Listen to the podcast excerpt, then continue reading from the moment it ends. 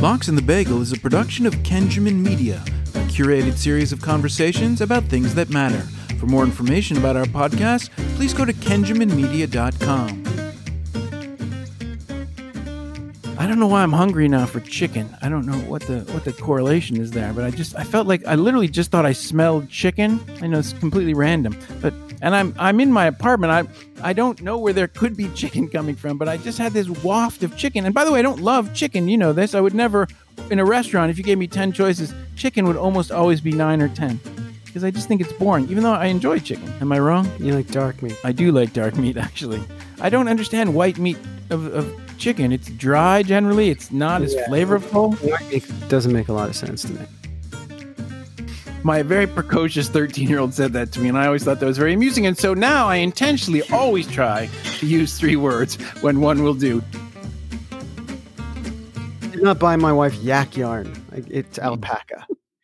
Uh-huh. That yak was the first thing that came to Is me. that is that like Build a Bear, where you like go to the alpaca farm, kill the alpaca yourself, skin No, it? you don't kill. That's a beautiful thing about knitting. You don't have to kill anything. You shave it. But isn't isn't the true good yarn come from the animal as it's dying? Isn't that what I read No. somewhere? No, that is absolutely incorrect. Oh, you know what? I might have made that up. Never Yeah. mind. I thought I had read it, then I realized no. I think I just made that up. Yeah, I think that hat you're wearing is alpaca. It's very soft. Um, it is soft. Uh, I'm going to touch it for a minute. Yeah, it's soft. It's not cashmere soft, but it, you know, it's soft. I wonder if you put side by side and you didn't know which was which. Oh, I could tell you in a heartbeat because this is not cashmere, and you know what feels like cashmere? Cashmere. Exactly. Well said. That's exactly what it is. I um I had a cashmere sweater I bought in Scotland when I was eight. Uh, it was quite When you beautiful. were eight. Yes, eight, eight years old, the age of eight. You bought it in Scotland when you were eight. That is correct. Both those things are true. And you're so you're taking issue, I can tell by the tone of your voice, with the idea that an eight-year-old could buy his own cashmere sweater. Like, in what world would that be true? Is that the issue you took? That seemed odd to you. Like, because you think back when you were eight, you wouldn't just take money out of your pocket. Go in and use your money, or did your dad just say, "Here, go buy yourself, go buy whatever you want"? He just gave you a hundred bucks, and you went and ended up buying yourself a cashmere sweater. Two things I will say about that. First of all, no eight-year-old has their own money. That's who, who what eight-year-old has their own money? Well, I that's guess maybe- exactly my point. When you said I bought a cashmere sweater when I was eight, But I you did. make a distinction between your money and your father's money as if that's a meaningful distinction. I wasn't raised that way. Anyway, I just want to make the point that, first of all, my father wasn't with me when I was in Scotland. So, no, my father didn't just hand me money and, and I went and bought a sweater because he wasn't there. I was on a. Uh, an excursion with my father's former business partner and his daughter's 10 year old girls soccer team. And I went as the uh, quote unquote trainer. Um, I think that was for tax purposes. and we that's wonder a- why that dude ended up in prison. Yeah, it's it is it's it's a mystery. Um, but anyway, the kindest man in the world. The fact that he was a turned out to be a career criminal. criminal. That guy. but sweetheart, No, he was. He wasn't. He didn't hurt you people. Can, you can be a criminal and be very nice. There's no, these mean, are not right. He wasn't. exclusive.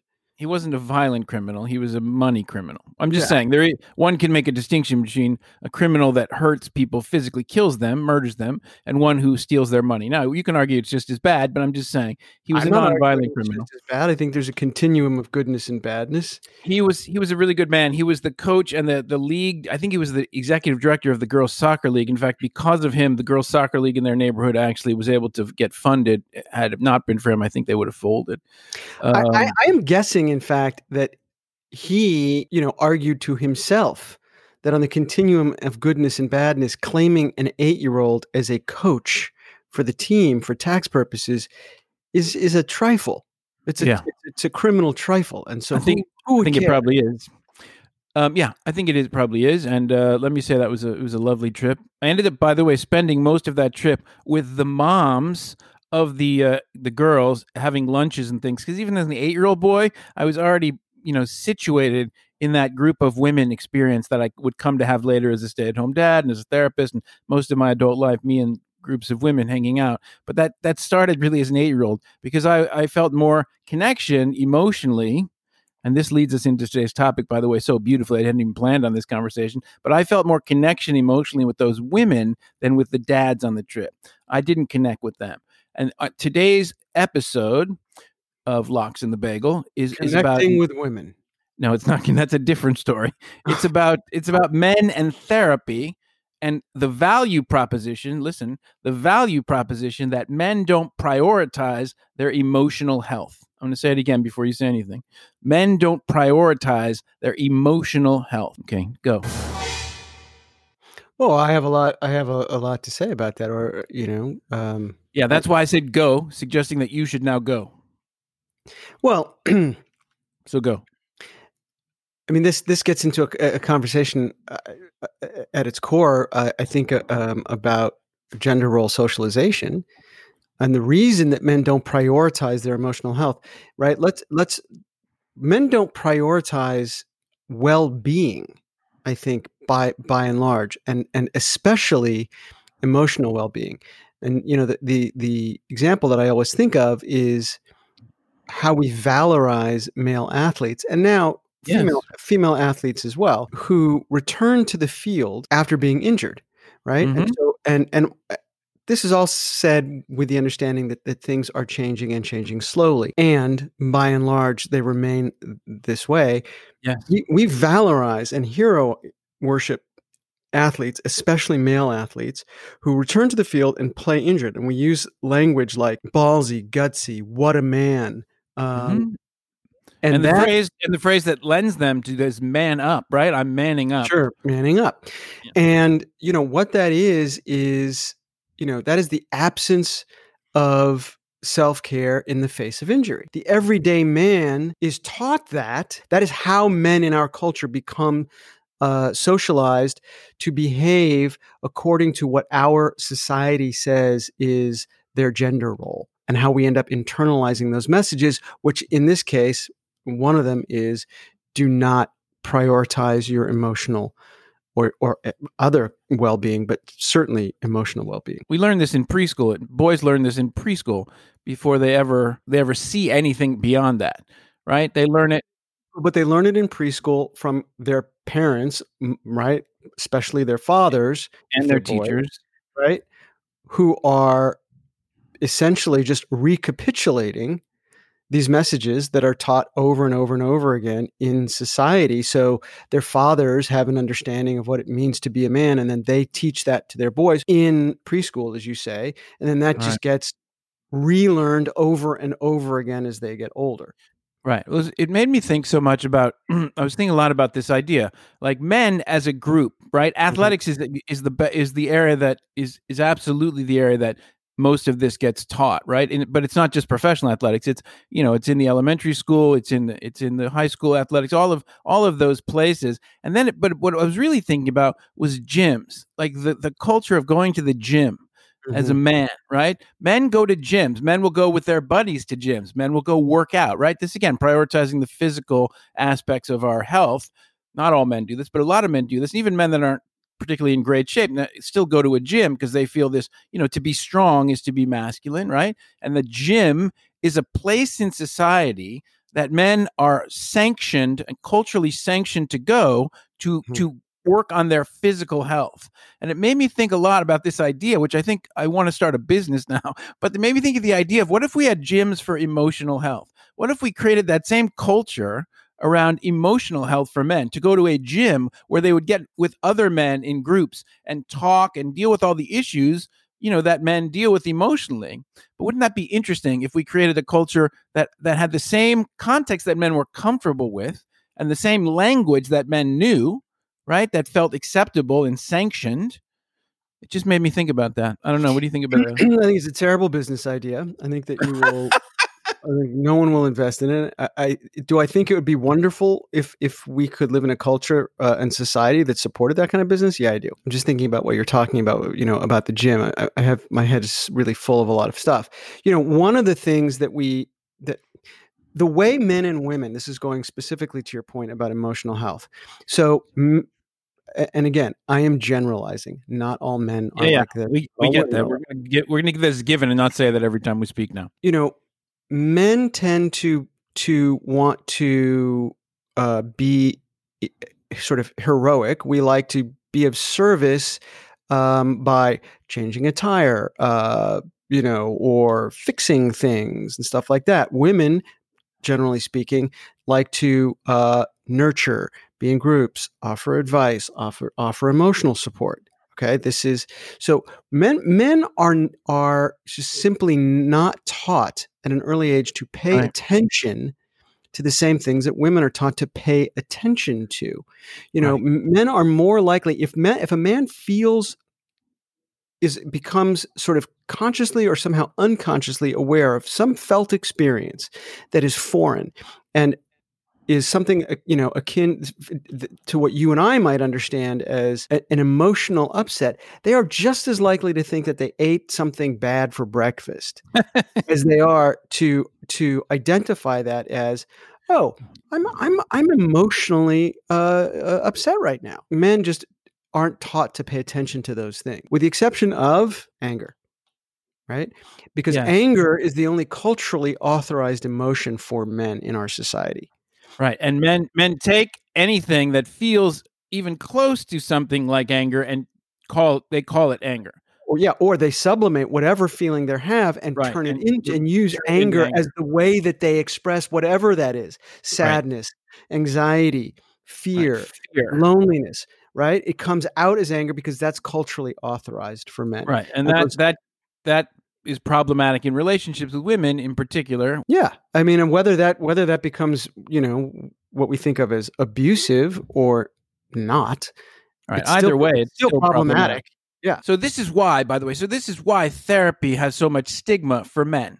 This is why men have such a hard time statistically and historically with the idea of going to therapy because it's associated mm-hmm. with this this language and this idea around emotional health that men are not positioned to take up or value and mm-hmm. fear i would mm-hmm. argue fear intensely because they're not experts in this area men also have been taught to be experts in everything they do and feel a sense of identity around their masculinity by knowing by certainty by by being able to master things right and yeah. and emotional life vulnerable language language around vulnerability and uncertainty which is what emotions are often right? We're not we're, we're trying to figure them out. They're not defined like wood you know for lack of a better analogy. And so they can be difficult to to ascertain. They can be difficult to get at. You have to you have to work through things.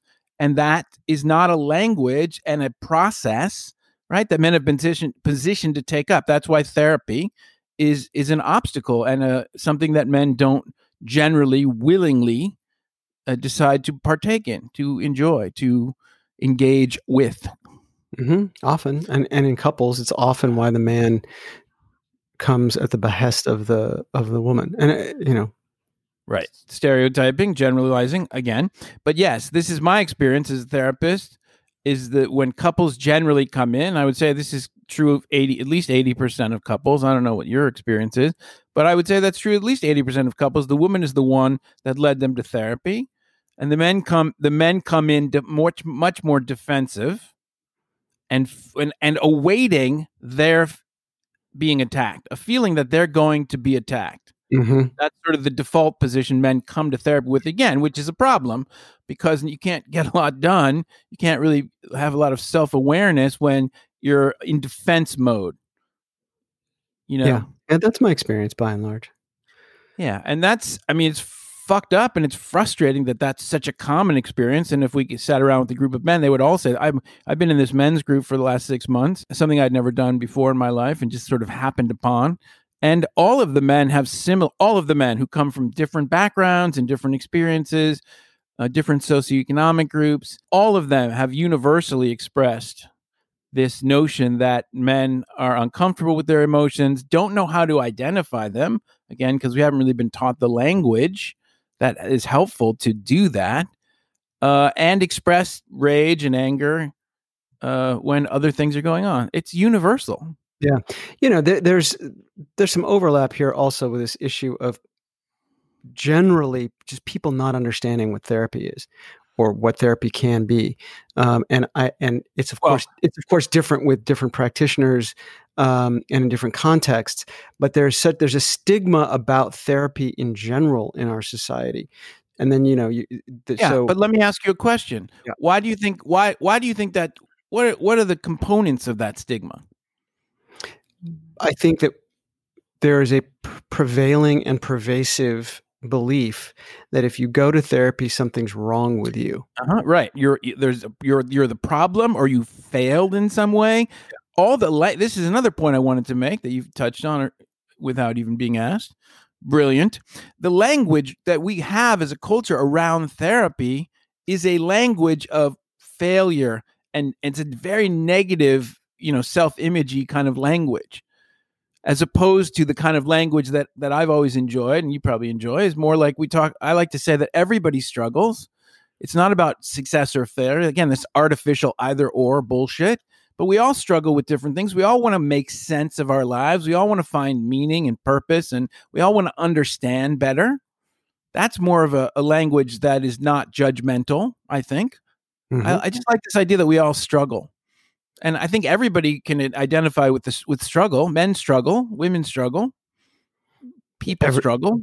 Everybody struggles. I just had a client. A client showed up. I was seeing a couple. Uh, our last session, she came alone, and she Uh-oh. said, "Yeah, but," and she said that you know her partner wouldn't be joining us anymore. I said, "Why not?" And he said, "She said because he said there's nothing wrong with him." Yeah, So you know that's this is this is a common thing. It's a really common thing. well, and especially in a, in a man woman couple, in a heteronormative couple like that, uh, when the man takes up the position that I am not the problem, you are, Right. and that is that is like a wall, a steel titanium wall Yeah. that is not particularly relational in the language we would use. It's very individualistic. It's very separate. It's very much like I'm over here, work on your stuff, and come back to me when you are better. I, I would argue that that's not a relationship. You can't be in a healthy relationship when one person holds that belief system. Period. I, I always say this is not about you being the problem or about your problems. Your problems are the relationships problems. Right. But that that shift, that that what you just said is exactly the the kind of language shift that I think is necessary culturally. Right? The relationship is the thing that we're here to discuss, not my issues or your issues. This individualistic bullshit that that makes one partner tell the other one that they're the problem over and over again. Or that stuff we always talk about, like when somebody's childhood is impacting their life, which almost always happens in life, by the way because we are products of our product of our experience. There's no avoiding that. It's not psychological or Freudian to say that your childhood impacts your adulthood. I would argue that's common sense, and it's obvious and unavoidable whether you like it or not. It's just a product of that. But when when somebody is having trouble that that clearly is rooted in their experience with their mother or their father or their role in their family, and they're 40 years old, and their partner says to them, that's your shit, not mine. I'm not gonna. I, I, don't put that on me. They're they're not seeing the relationship as the center of their experience. They're seeing their individual, separate, unique experience outside of the relationship, Right. and they're missing the relationship. Right? Exactly. Exactly. Okay. So give me the give me the ten word answer on just how you fix that in one session. Go. Come on, you're the best. oh my god! But you know what though? I don't. It, it, it actually isn't that hard on paper to fix, right? Right, if I you agree. bring if you bring curiosity to your partner's experience Yeah. and you and you believe that the problems are not yours and not your partner's but the relationships and that you and your partner together can take some sort of a stand against the against problem. the problem and not against one another then you'll spend very few sessions in Right. And you and I, as narratively trained therapists, um, take up that that ten word answer. It's probably more than ten words, but let's. I try. I tried so hard to make it ten words. It's. I don't think I've ever said anything that was less than ten words. For the sake of the description and the conversation, I'm just going to call it the ten word answer. It's just Okay. easy and, and specific. call the whole podcast that the ten word answer. Well, that's actually not a bad name for a podcast. The ten word answer. Um, you know what that comes from, by the way? It's a it's a West Wing episode when uh, Jed Bartlet and J- the James Brolin character are going to a debate. And the week prior to the debate, the whole staff has been trying to come up with a ten word answer for what you says, what the what the Republican candidate should say after he says, "Well, we have to cut your taxes," and and then what? And what do you do? And so it's this whole thing about the 10 word answer. And then during the debate, James Brolin says something stupid. And Martin Sheen says, There it is, the 10 word answer, my staffsman. I just love that 10 word answer. Anyway, now I've lost track. What are we talking about? Men and, and sex? Men and what? What are we talking about? You said, What's, what's, how do you fix that in one session? Right. Men prioritizing their emotional health. Yeah. I mean, you're right on paper, but, but that's, well, that was, the, you didn't ask me how, how, how you fix men not no, no, prioritizing emotional health in one session. Now, let me just get back to this though. That that that idea though of shifting the focus of people's experience from their individual differences to the relationship. That's a shift from allowing from I'm against you because we're two individuals and I'm right and you're wrong always, or you're right and I'm wrong. That's this again, this binary bullshit versus the relationship is having a problem. No matter where it comes from it's the relationship's problem. That is a dramatic shift. I you know most therapists don't even talk about it that way. That's mm-hmm. part of the problem. You and i probably would agree. Part of the problem is the language culturally still doesn't support this idea of the relationship as its own entity that you and I are part of. And when you take the blame off the uh, your partner or the attack off your partner and put it, the problem in the relationships bucket, for lack of a better way to say that, then you and your partner become allies mm-hmm. to, against the problem that's coming at the relationship. You are now reshifted, you're shifted from against each other to against the problem. This is sort of the core idea of, of relational therapy in, in the narrative world. Uh, and I, I think it's brilliant. When you can get people to take up that relational shift, then they can see it. And, and you're right, it's not that hard but getting people to go from where what they've been taught and what everybody they know supports and what every movie tv and book they read supports yeah. watch and read that's the challenge yeah it's a very very different way of thinking about problems and uh, about relationship and it does take a lot of practice right intentional ongoing right. and, con- and conscious practice right and the thing with a lot of change with especially change that feels you know so different to people is people i mean people used to say this to me i'm sure people said it to you well you know that it just feels weird. It feels like artificial the language i'm using now when i'm talking about it. And like yeah okay that's no that's normal right? Anytime you try and make a big change in the way you see something and talk about it it's going to feel artificial for a little bit until you get into the habit of doing it. That's why it takes work. And that's why one of the other precepts by the way of you know, of uh, relationship, getting off the masculinity piece from it, but relationship is that it's supposed to be easy, which I don't know where people got this idea that the single most important thing in their life should just be a cakewalk. And if it doesn't just feel right all the time, then they should, you know, then it's not right. Like there's a whole problem around our conception, our romantic, the Disney stuff, the fairy tale, rom-com stuff about relationship as an idea, mm-hmm, right? Exactly. Like everything else that we we find meaningful in our lives whether it's meaningful work or or or anything eh, children it all requires effort and and continued effort over time to learn and to grow. And most people accept that when it comes to a job or when it comes to other things but somehow around romantic love because i would argue of the movies and the books and the tv and all of that mm-hmm. given this false idea that it's just supposed to be easy and it's supposed to be natural. Yeah we all we we many of us uh, uh labor under that myth. Um and, you know I'm, I'm this comes up in every couple with, with every couple I've ever worked with. Um, you know, nobody who's not a pilot would walk into the p- cockpit of a 747 right mid-flight and just say, "Hey, what do you say I land this thing? It just feels like something I should be able to do." Uh-huh. Right? That's right. But, right?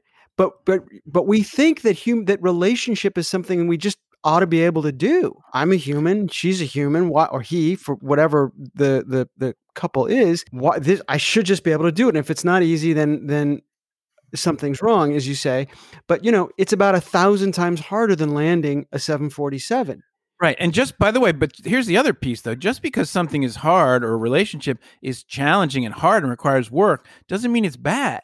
Correct. Right? Things I mean, people who are successful, by the way, at you know, at to go back to athletics, like men. Who I was listening to Tiger Woods talk the other day about, you know, he went through this. For those of you that don't know golf or Tiger Woods, he went through like a five year period where he had four surgeries and his body didn't work and he couldn't hit the ball for a while and sometimes he couldn't walk. Um, and then he found his way back and and it, the, the thing was he just worked at it he just kept working at it even when it was painful even when it looked like it wasn't going to work out He didn't think he would walk again, let alone play golf again professionally, let alone play with his kids. He talks about, you know, playing soccer with his kids. He couldn't even stand up. But this idea that that and and and the work was hard, but the but it was worth it because he valued what he was working toward, right? And anybody in a relationship who's in love with somebody who says they're in love with somebody seems to me the value of of figuring stuff out that's making the relationship not work that well is important enough to work at. It seems to me that that shouldn't be the kind of work that says like, "Oh, this I don't want to do this; it's too hard." Well, maybe. I mean, it depends on what the values are, and if you, what you value and your partner right. values are the same thing, and if there's still things about the relationship that you value. Having it be, you know, recognizing and and accepting that it's supposed to be hard, right. um, is different than you know saying you know doesn't doesn't mean that there is no such thing as a deal breaker. There might oh, be. no, no, of course not. You know, there no, might but I'm be saying, a real like, thing It's just like, yeah, this is there's this this is a thing that I is just a deal breaker for me. Right, but even but I'm saying even in good relationships, really good relationships, there's still hard work that needs to go on. There's still difficult times over long periods of relationship. There's yeah. still struggles. If, even in a good relationship, this is what is missed. This is what yeah. is missed in that uh, romantic idea that it's always just supposed to be easy, and if it's not right. easy, there's something wrong. And just to take this back to the the issue of men, right? Men's roles and responsibilities, men's emotional health, the hard part for men often, more often than not, mm-hmm. is in the emotional exchange, is in the emotional experience of sharing that with somebody else, sharing yourself when you've been taught to hide yourself, which I think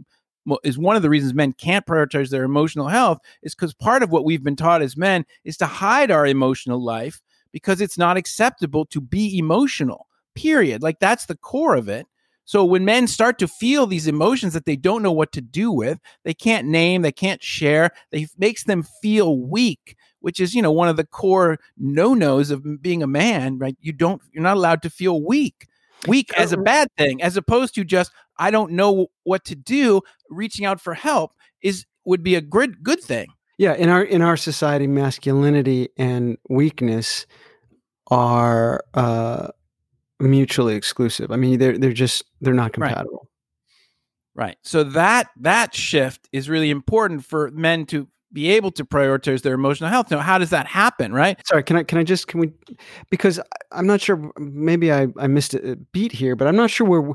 I think men think of it as weak, but I, I want to be clear. You know, I don't think of that as weak. You know, this idea of no, that's the whole point. Vulnerability is I think perceived as weakness. I think vulnerability is is an act of hope. Well, I also think vulnerability is an act of reality. You know, eh, maybe it's hope, but it's also an act of reality. There, there is there are very few human beings I've ever met in my life that don't experience moments of vulnerability in in their self identity, in their experience in relationship, in their experience in their jobs, in their experience everywhere. It's it's a it's a human experience that's universal vulnerability we have just been taught as men that it's not an acceptable part of human experience. So we we we push it down or whatever language you want to use hide it push it away pretend like it's not there. And that's just a prescription for really bad stuff to happen. That's the clinical term really bad stuff. Yeah. I don't, I don't think it's no i think it's good get, you get so technical in these i know. conversations i got to try and speak in more human language but we digress but so that leads us. Speaking of, uh, you know, talk a little bit about uh, your experience of of shame, because I think shame is one of these things that men also it's So weird that you said that just now. Is can it? I go? Can I go straight to my to the big question? Sure. My big question was about shame. Isn't that weird? Well, maybe, except around this topic, it's it's not weird for two men who became therapists to to equate shame and men and emotional health. I don't think that's weird at all. I think that's pretty. But before pretty I knew, but before I knew, before you sent me your, you know, oh, about what the topic 15, was, fifteen minutes before the show. Here's what we're going to talk about. Email. I like to prep you. I was thinking about what, what what I wanted to ask you, and it was a it was a it was a shame question. That's so weird. Thank you. That's that's really the easiest question to answer is a shame question. That makes me that already I'm already feeling a level high level of anxiety now. I think my blood pressure just went up six you, or seven hundred points. You call it the big question. You don't call it milk and cookies. I do like milk and cookies, though. I understand, but that's not what you decided to call this segment of the show. You decided to call it the big question. Yeah, the big question, like, is chocolate better than ice chocolate, cream? A chocolate chip or oatmeal raisin? Okay, that's the big question. So, what what's the shame question? what is something that you have done in your past that you remain ashamed of to this day? You know, that's interesting. We uh we had this conversation. I think I brought this up in my men's group a couple months ago. And it, it's a pretty intense question to ask people. Well, there are a few things, and I'm not sure what I actually want to speak about here because this is not an easy topic to have. I mean, it's not an easy thing to admit some of the things that I feel shame around. Do you want me to give you a a, a, a moment? Um, and, and Yeah, here, here I have a question. Some levity with you. Should I give you a moment of levity to just Yeah. take some of the? So I was talking to my friend Anna, the Anna, the other day, and Anna. Is she a wait, wait? Is she a Russian princess? she's not a princess, but she she was born in Russia. And and Anna was listening to the podcast, and she said how much she really enjoyed it. And she said, "I'm really looking forward to meeting Kenny, but I think it's going to be really awkward because it's going to be like." Hi, nice to meet you. Are you still estranged from your mother? I'm sorry to hear that. I, I don't feel any shame around that. I feel sadness around that, but I feel no shame around that. I think my mother should feel shame around that, by the way, but who knows? I don't know. That's not true. She might. She probably shouldn't feel shame. She probably feels just sadness too. But anyway, that's a different topic. So let me Yeah. ask you this this question. Here's the big question for you. Oh, so What okay. do you- are we going to come back to my big question? Yeah. Let me ask Okay. you my big question. All what right. do you feel shame about in your past? Isn't that the question I just asked you? Oh, did, did you just ask me that? I blocked out the last 10 minutes in my brain. Is that what you just asked me? We're great minds think alike. You know, when we were in high school, no, seriously, is that was that actually the question that you were going to ask me? yes. For real, you that is the question you came in to you came in with. Yeah, to ask- because yeah, because this is a top. I wrote it down right. You you you can't see my notes because we're fifteen hundred miles apart. But I wrote it down: fear and shame, right here. And the, and because around this issue of prioritizing emotional health, to me, the, you didn't the- say the- anything about shame in your email. You just said um. You just No, talked about. I just gave you the topic. therapy. I didn't give you the list of all the things we're going to talk I about because I understand don't that. want How weird is that that we both had a big question about shame? Are you Yeah, saying we but- had exactly the same question? Can you stop talking for a minute and let me answer? But you you keep interrupting every time I start to talk because you're All so right. excited about this. Yes. Can I go now? Can I Yes. go? Yes. Can I go? yes. um, as I said, the, the the value proposition of this episode, men don't prioritize their emotional health. If you're not if you're not talking about shame at some point in that, then you're not getting to the core. Because so much around men's experience and this notion, again, what I just articulated about hiding ourselves, so much of that is around issues of shame we feel for these ideas we make, the feelings we hold. We we feel we we we connect shame with that because we don't know how to process that. Shame is a huge part. I think shame is a huge part of adult male experience that's unspoken and dangerous. Yeah, I, and I think fairly, I think you can say shame is a huge part of the human experience. Yeah, but we're talking about men here. And I would argue that this particular kind of shame is unique to male gender socialization, uh, different than women's experience or transgender experience or uh, well that, there's probably shame there too but but we're talking specifically about men's experience in the culture so Well, are you asking me? Is your, is your question what? What am I ashamed of that specifically has to do with my masculinity and maleness and gender identification, or just what in my life do I remain ashamed of? Well, I would argue that that that that distinction is a distinction without a difference. Everything relates to your maleness Okay, and the way well, you've I- been taught as a man, and separating that out is separating out your experience from your experience. Okay, I'll tell you what I remain ashamed of. This is a very e- this is a very easy one. Fuck me. Fuck you for well, fuck you for having such an easy one. Like it's so easy because your everything is so good and you have no regret. fuck you. That's not true. I was Fuck just you, saying. Fuck you. Fuck you. I was just saying that you didn't say regret. You said shame. I have more regret than I ever thought I would have. You don't think a- regret and shame are linked? I didn't say they weren't linked. I just said that I'm I saying. make a distinction between shame and regret. Sometimes they're they I have shame and regret about the same things, but not always. I'm just saying Um, they're they're related. They're cousins. They, they are cousins. they are related. I've I vandalized property when I was a kid, um, and I What you're you're shaking your head and rolling your eyes and and, and sighing like you know like this uh, oh this is you know this is nothing. Get you know get real. This is a thing i remain ashamed of. I i am so tell- ashamed Tell more. i'm so ashamed that i did this. I don't even want to tell i am so ashamed of it that i cannot tell you what i did because i'm so ashamed uh, of of what i did but i vandalized a property and I, I was with a friend and I, I vandalized some property and i'm i'm it was so horrible what i did and i i'm sure we caused thousands and thousands of dollars of damage and uh, that is not the kind of person i was raised to be uh, i'm i remain to this day ashamed that i ever did it it was a house that i thought was abandoned that i could get to by like climbing on my it was not far from my house Right. and I could get go into the back of my house and climb on the roof, and I could see, and it looked abandoned, or it looked like they were maybe they were just on vacation, and it was just horrible, horrible, horrible what, what I what I did with with this friend. I don't know. I I was a very mischievous kid. Um, I did other things that were just dangerous and stupid and mischievous, and you know, but that I don't have shame about. Whatever trespassing and and and throwing things at cars that were moving at high speed and I could have caused accidents, but I don't feel shame about it. This particular thing was so um, uh, bereft of conscience at that moment. I, I don't know what I Mhm. was thinking. I was old enough You were know how better. old? I mean, I was at least 12. I, it, it's just shameful to me. And I, I'm, if I could write a letter to those people and apologize, I would. I don't know who Yeah. they were, but, but I, I, Mhm. I, to this day, I feel shame about that.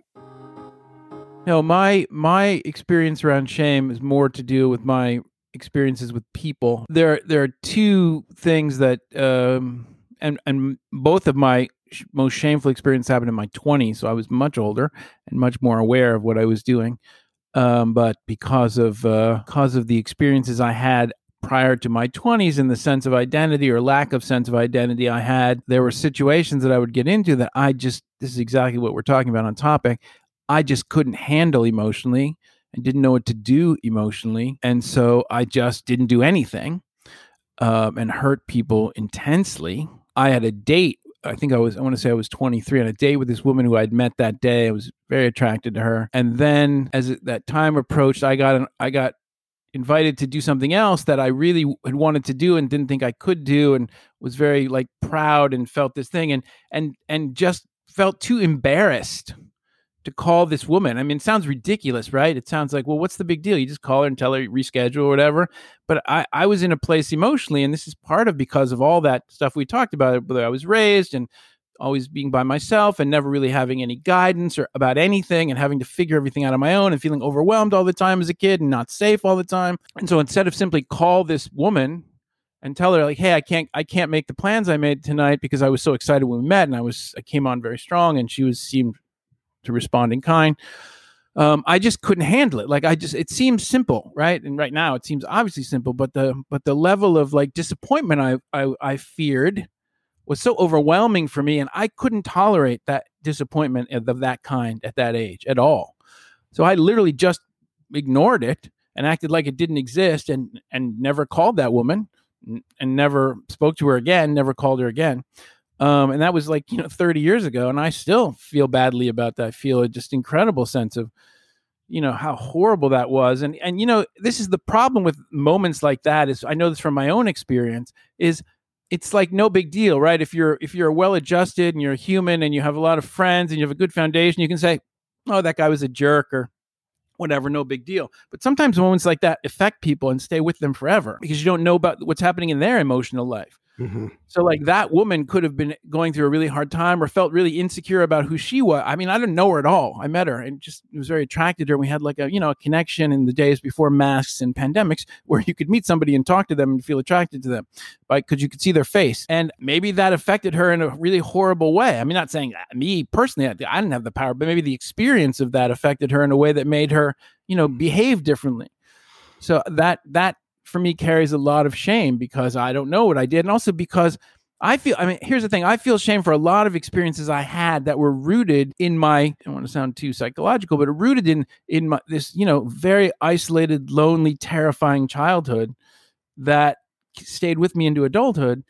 and I feel a lot of shame. But part of me also feels like I, you know, like like if I could talk to that little boy or that 22 year old boy, you know, and and be more nurturing and more understanding of his experience, you know, maybe I could impact that his experience going forward. So I feel shame, but I also feel like I shouldn't feel shame, but it doesn't it doesn't impact my feeling it. You know what I mean?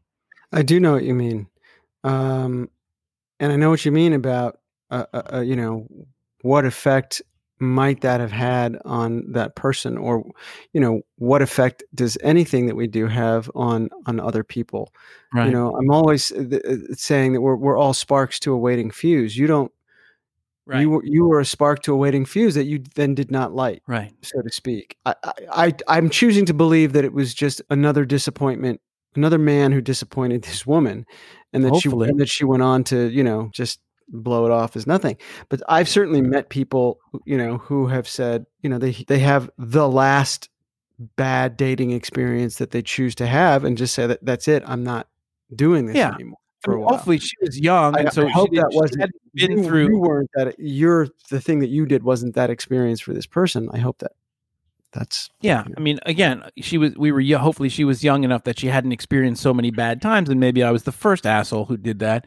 And hopefully, she get over it. And the other hand, maybe she killed herself the next day because that's had, had been her experience for the previous five years, and this was the last straw. So again, like who knows? And that's why you know, the the, uncertain, the not knowing how those things played out, and not being able to fix mistakes that you made in the past that could have had serious repercussions, but not knowing that's that just lives with you. You know, in some places uh, more difficultly than in other places.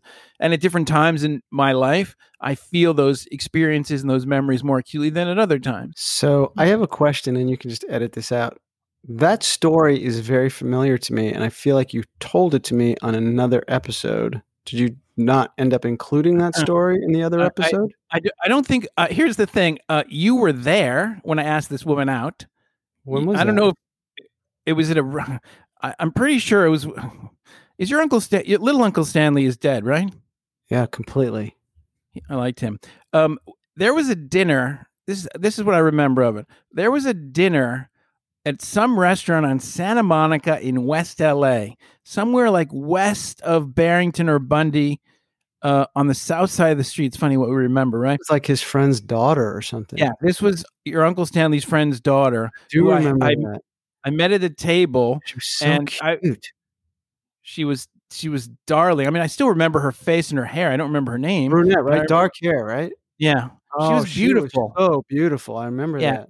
And we had this lovely moment and then something happened a couple hours later and i got taken away to something else and i just again i couldn't handle it, it seems so stupid um but i just couldn't handle it and i just never dealt with it and yeah so you were there and that's why maybe you remember it because it's in your dna somewhere I thought That's you what told me you this, no, but I thought somebody. you told me this story uh, in one of our recording sessions. So, but It's but- possible. but, I- but it's possible, and you didn't include it actually in the final edit, so it doesn't it's matter. possible i may have just blocked it out for 30 years but it's possible but So, yeah but, but so- to your question. I mean, you just said uh, it was a very broad question. So, I mean, there are other things that I'm ashamed of that are interpersonal.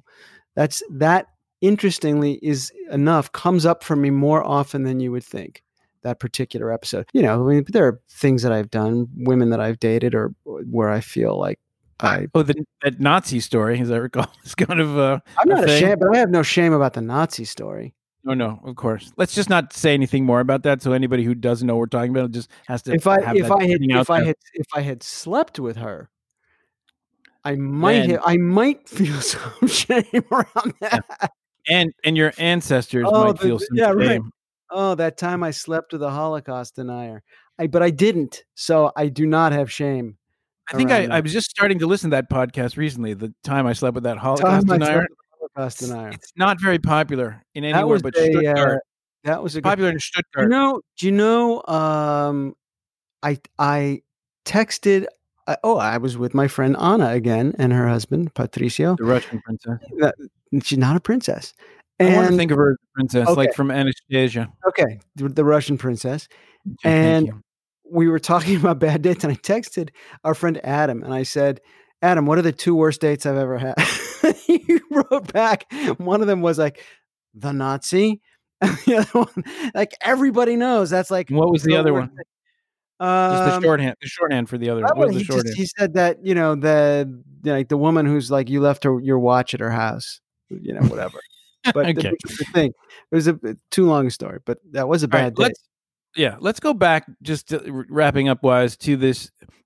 I had this idea, like That would be a great about podcast, though. Just just bad dates. Just bad. that is dates. a podcast. It is a bad. It is a podcast. Yeah, there are many podcasts actually. There's Like one with these two women. I can't I can't remember the name of it. There's one with these two women. I can't remember the name of it, but it's uh it's very funny and that's all they talk about.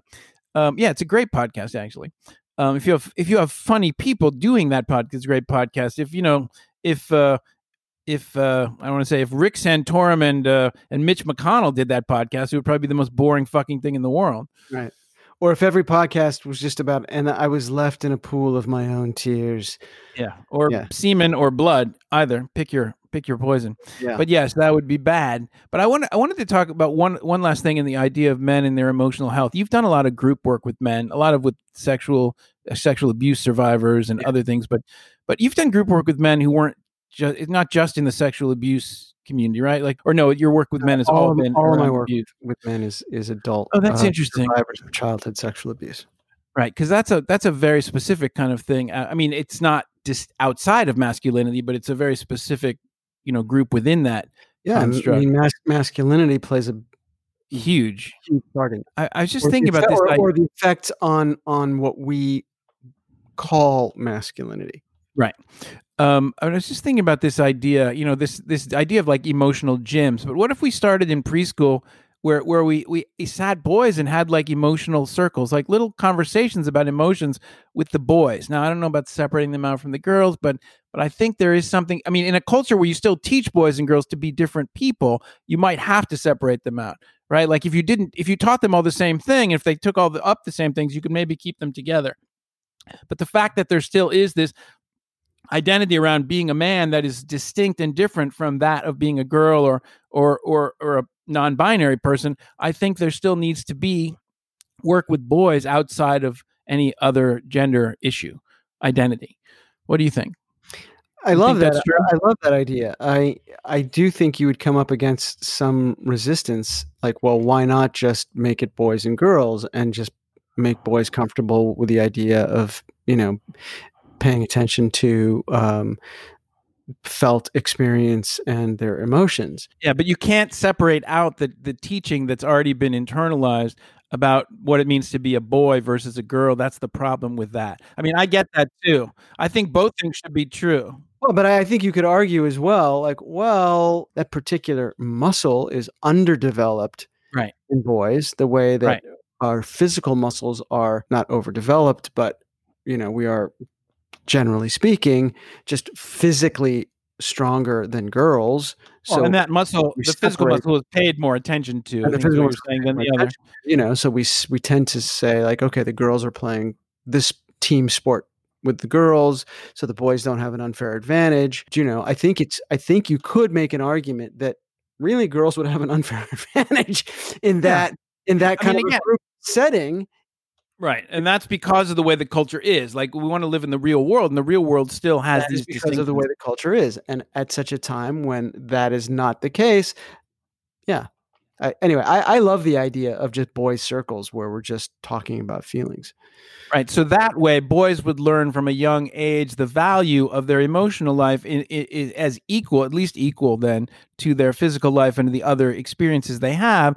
And and until we do that, until we place that value on the emotional health of young boys, adult male men, adult male men. That's a funny way of saying that. I like it though, but it's funny. Uh, adult male men just sounds funny to me.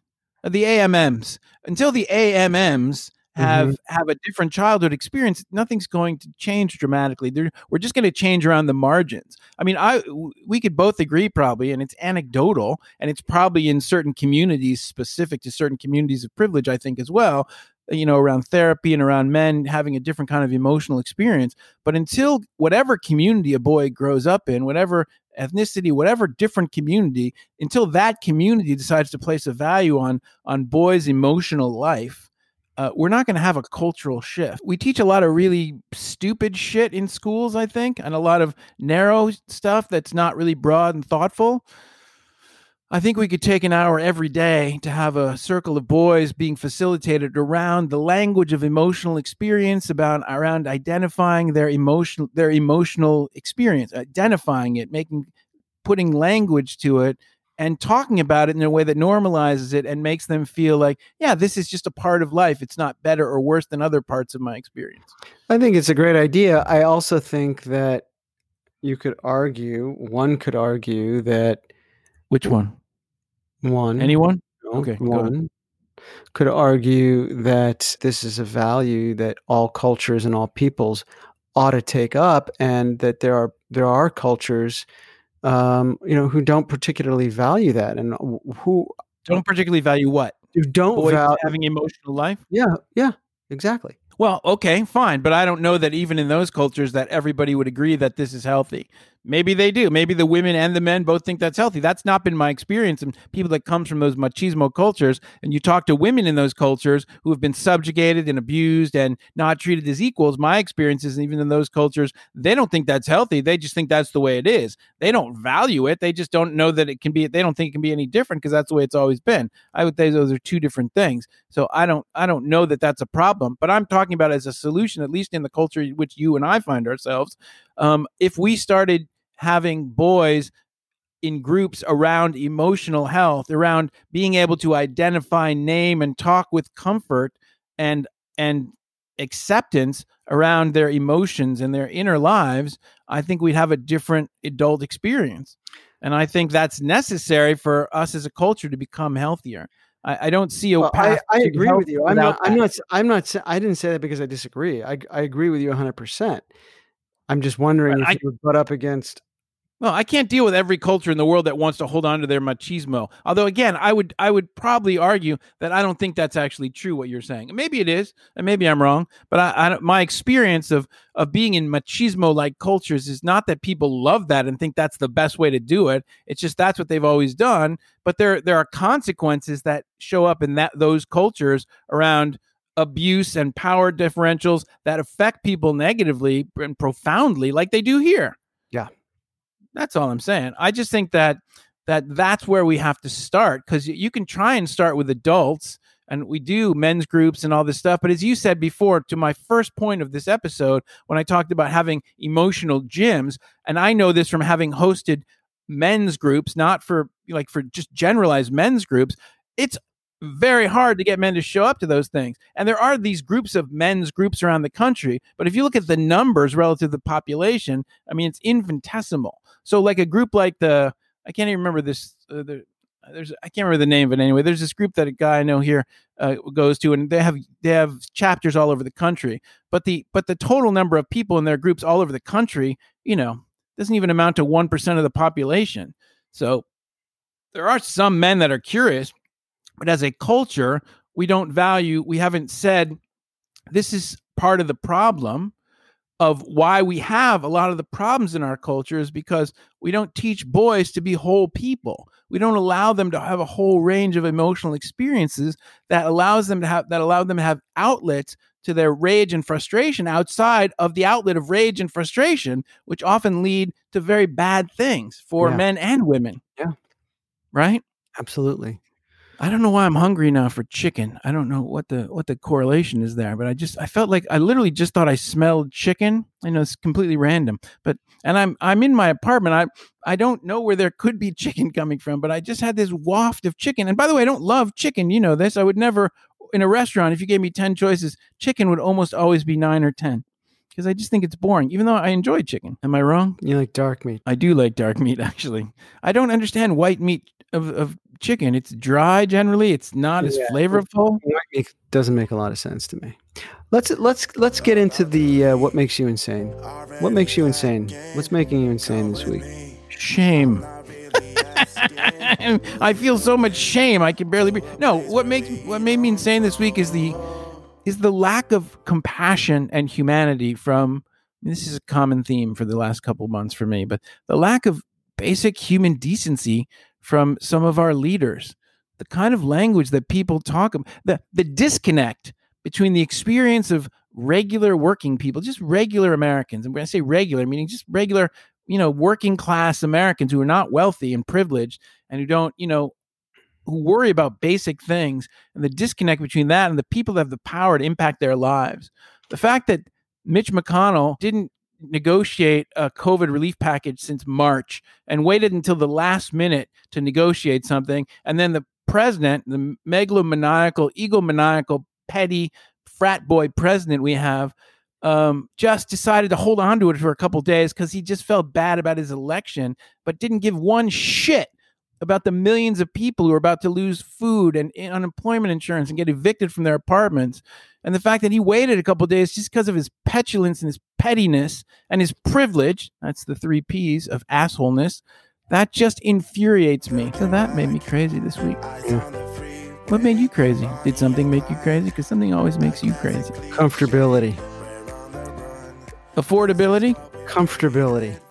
Comfortability? Comfortability. What is that? Eh, thank you. It's not a word. It is not a word. Who who used that word? I hear it all the time. Spell spell. How would that be even- spelled? I don't know how to spell it. Com- C O M F O R T A B I L I T Y. Comfortability. Comfortability. Yeah. So what what is the proper word when one Comfort. Comfort. but comfortability sounds like a like a more it's got more letters so it feels safer and more nurturing i think that's why people use it like i was going to say it's like irregardless but that's now in merriam-webster so i don't know what to make of the world Makes me insane. that's a funny sounding word it's a word that sounds like it should be a word but it also sounds like it's not a word it's one of those words that sounds both like Yeah, it sounds like word it and should like it's not a word Yeah. That's. I think this is why people use it. I. I mean. I. You know. But anyway. i'm sure That's- that's, exactly why people That's use why. it. That's why it, it, it. That's what's making me insane this week. Mm-hmm. Yeah. I just uh, shout out again to your wife Jennifer for making me my uh, my holiday hat. I see you're wearing the hat. hat. It's, it's really lovely. a Hanukkah hat. I don't care. Yeah, it's a very comfortable hat. It's not cashmere. It's alpaca. It it's alpaca. it is alpaca. That's right. Um, is no disrespect to yaks. They just don't have soft hair. Have Have you ever met an alpaca farmer? Yeah, sure. Haven't you? Okay.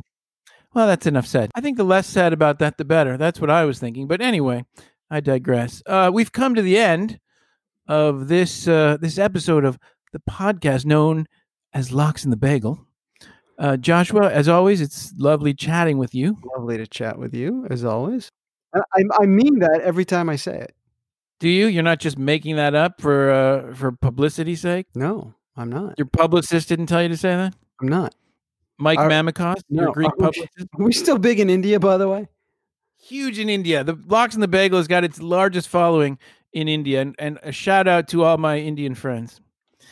Um, we're we're coming to do live uh, live podcasts in India in 2022. We're very excited about it. Sponsored by Canter's Deli of Los Angeles, the the home of Lox and the Bagel when it's on the road. Is Canter's still open? I don't even know. I'm using doing a promo for a deli. I don't know if it still exists. no. Does it still exist? I hope so. I'd be so sad. Let me just say that uh, Josh and I both spent a lot of time as children and teenagers at Canter's Deli in Los Angeles. It's a wonderful place. Uh, forgetting even the food, because I don't really remember any of the food I ate there. I'm sure I had lox and bagel many times because it's my favorite thing. But just the vibe. Canter's is one of those places where you, you- there's a feeling, there's a sense of history and culture, and it's a it's a beautiful place. So if it's still open and you're allowed to go there, because I don't think you're eating indoors in LA now, I'm not sure. But uh, they probably get takeout. They have a lovely bakery. I hope it's still working. There are all kinds of little danishes and chocolate chippy rugula thi- things. Lox and the Bagel is a production of Kenjamin Media, a curated series of conversations about things that matter. For more information about our podcast, please go to kenjaminmedia.com.